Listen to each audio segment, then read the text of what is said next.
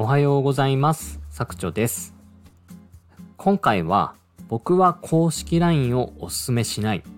というテーマでお話をしていきたいと思います。えー最近ですね、あの、インスタとか、あ特にインスタですね。インスタのアカウント版。まあ、これが非常に、多くなってきているということと、あとツイッターもですね、まあ、かなり課金ユーザーじゃないと、あのー使いにくく、仕様が変わってきたり、まあ、課金していてもですね、謎のシャドーバンを食らって、なかなか発信ができないとか、まあ、ちょっと不安定な感じになっている中で、あの、リストマーケティング、えー公式 LINE を使ったリストマーケティングに、えー転換して、まあ、リストを取っていく。まあ、フォロワーさんを、まあ、リストって言い方僕はあんま好きじゃないんですけれども、まあ、リストを取ってですね、まあ、そういった SNS のアカウントがバーンされても、まあ、繋がっていられますようにということで、まあ、LINE を使ったリストマーケティングをする。まあ、こういった方が増えてきてる印象があります。で、まあ LINE、確かにあの LINE もリストマーケティングの一つで、あの有効な手段ではあると思うんですけれども、僕はですね、やっぱり LINE も LINE というですね、プラットフォームに依存している以上、あんまり他の SNS、まあ Twitter、Instagram と変わらないんじゃないかなっていうふうに思ってます。まあ、というのもですね、あの僕の知ってる中で結構公式 LINE がこうバンされてしまったっていう方も結構いらっしゃるんですよ。で、特に LINE はですね、あの、稼ぐとか、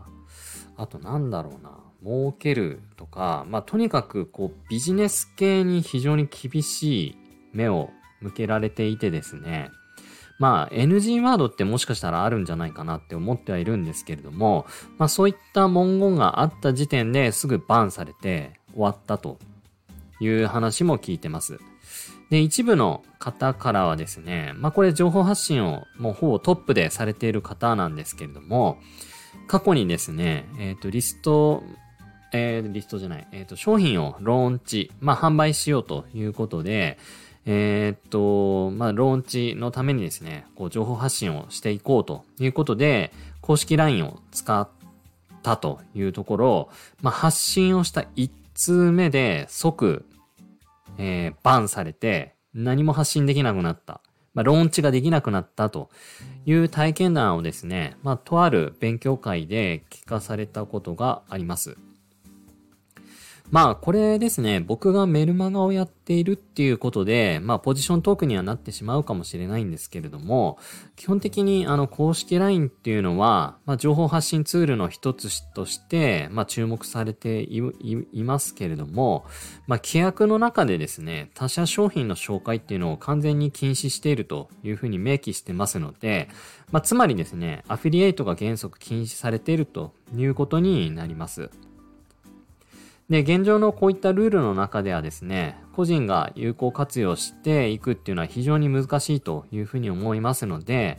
あの、公式 LINE を使うことは全く問題ないとは思うんですけれども、まあ、LINE からメルマガのリストを取るというところもですね、必ず同時にやっていくべきというふうに考えます。で、この LINE はアフィリエイトを禁止しているというので、まあじゃあブログに引き込んで、そこから商品を買ってもらうような動線を作ればいいというふうに考えている方もいらっしゃるかなとは思うんですけれども、そのブログに引き込むっていうのもですね、かなりグレーですよね。まあ、ブログで結局アフィリエイトをしてるっていうふうに考えると、あのーアフィリエイト禁止っていうとこに抵触すると思いますので、あのー結局それグレーゾーンで、あのダメなんじゃないかなっていうふうに僕は思ってます。なので、あのーまあ、繰り返しポジション特にはなってしまうんですけれども、あの、どのプラットフォームにも依存しないメルマガ。まあ、これがですね、唯一のリストマーケティングでの、あの、最適解じゃないかなっていうふうに思います。で、メルマガってですね、あの、やっぱりランニングコストは結構かかるんですよ。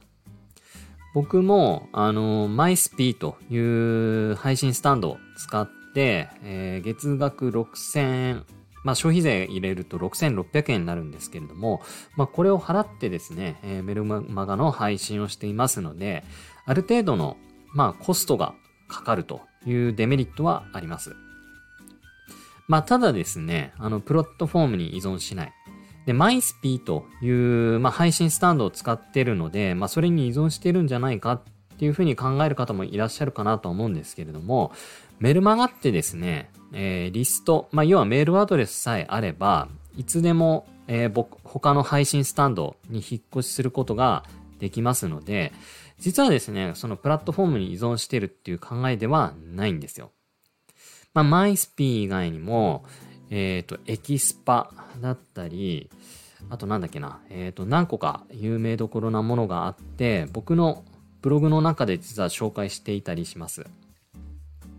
で、そのメルマガのメールのメーリングリスト、まあ、これをですね、Excel とかで、えー、自分で管理していればですね、まあ、あの、MySP という配信スタンドが、まあ、使いにくかったり、まあ、あの、メールが、迷惑メールに入りにくくなったりとかしたらですね、え、別のプラットフォームに変えればいいと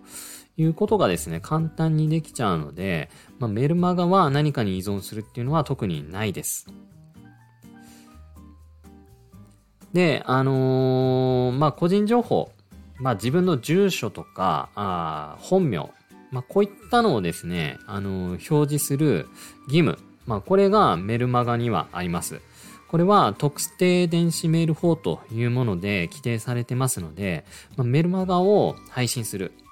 まあ、あの、厳密に言うとですね、収益化を目指すメルマガを配信するなら、まあ、この特定電子メール法というものの対象になりますので、まあ、それをですね、遵守した上でメールの発信をしていかなきゃいけないんですけれども、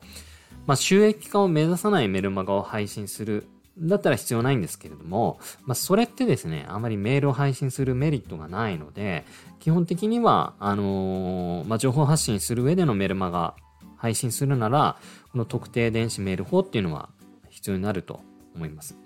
まあ、ただですね、まあ、ここ、まあ、あの、副業やってる方とか、まあ僕もそうなんですけれども、その本名とか住所を晒すのが非常に怖いというのは十分わかるんですけれども、まあある種そこは覚悟ですよね。まあそこを持ってですね、まあ情報発信をしていくっていう覚悟にもなると思うので、そこのハードルはぜひ乗り越えていただきたいというふうに思います。で、メルマガって非常に難しいとか、あの、なんかちょっと嫌だなっていうふうに感じられると思うんですけれども、僕も当初はそういうふうに考えてて、割と躊躇していたんですけれども、本当にですね、ツイッターでの投稿の延長線とか、えー、ブログの記事で書くまでもないけど、ちょっと書きたいなとか、まあそういう感覚で使えばですね、非常に、えー、使いやすいツールだと思います。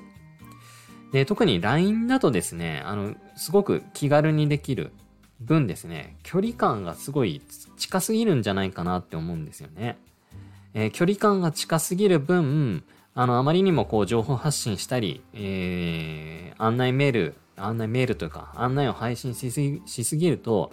まあ、ワンタッチでブロックされてしまう。まあ、そういったデメリットがある。まあ、その上でですね、まあ、そういったところも、まあ、ブロック率とかそういうところももしかしたら LINE は見てるかもしれませんので、やっぱりですね、あの、他のプラットフォームに依存するっていうのは、僕はなるべく避けるべきだという考えを持っています。なので、あの、繰り返しですけれども、まあ、もしですね、あの、SNS がバンされたり、えー、いうのが怖いなっていうのがあるんだったら、僕はですね、あの、LINE じゃなくてメルマガ、あこれをですね、しっかり、えー、投資した上で、えー、発信していくべきだというふうに考えてますので、ぜひ参考にしてください。はい。ということで、えー、今回の配信は以上となります。ここまで聞いてくださりありがとうございました。失礼いたします。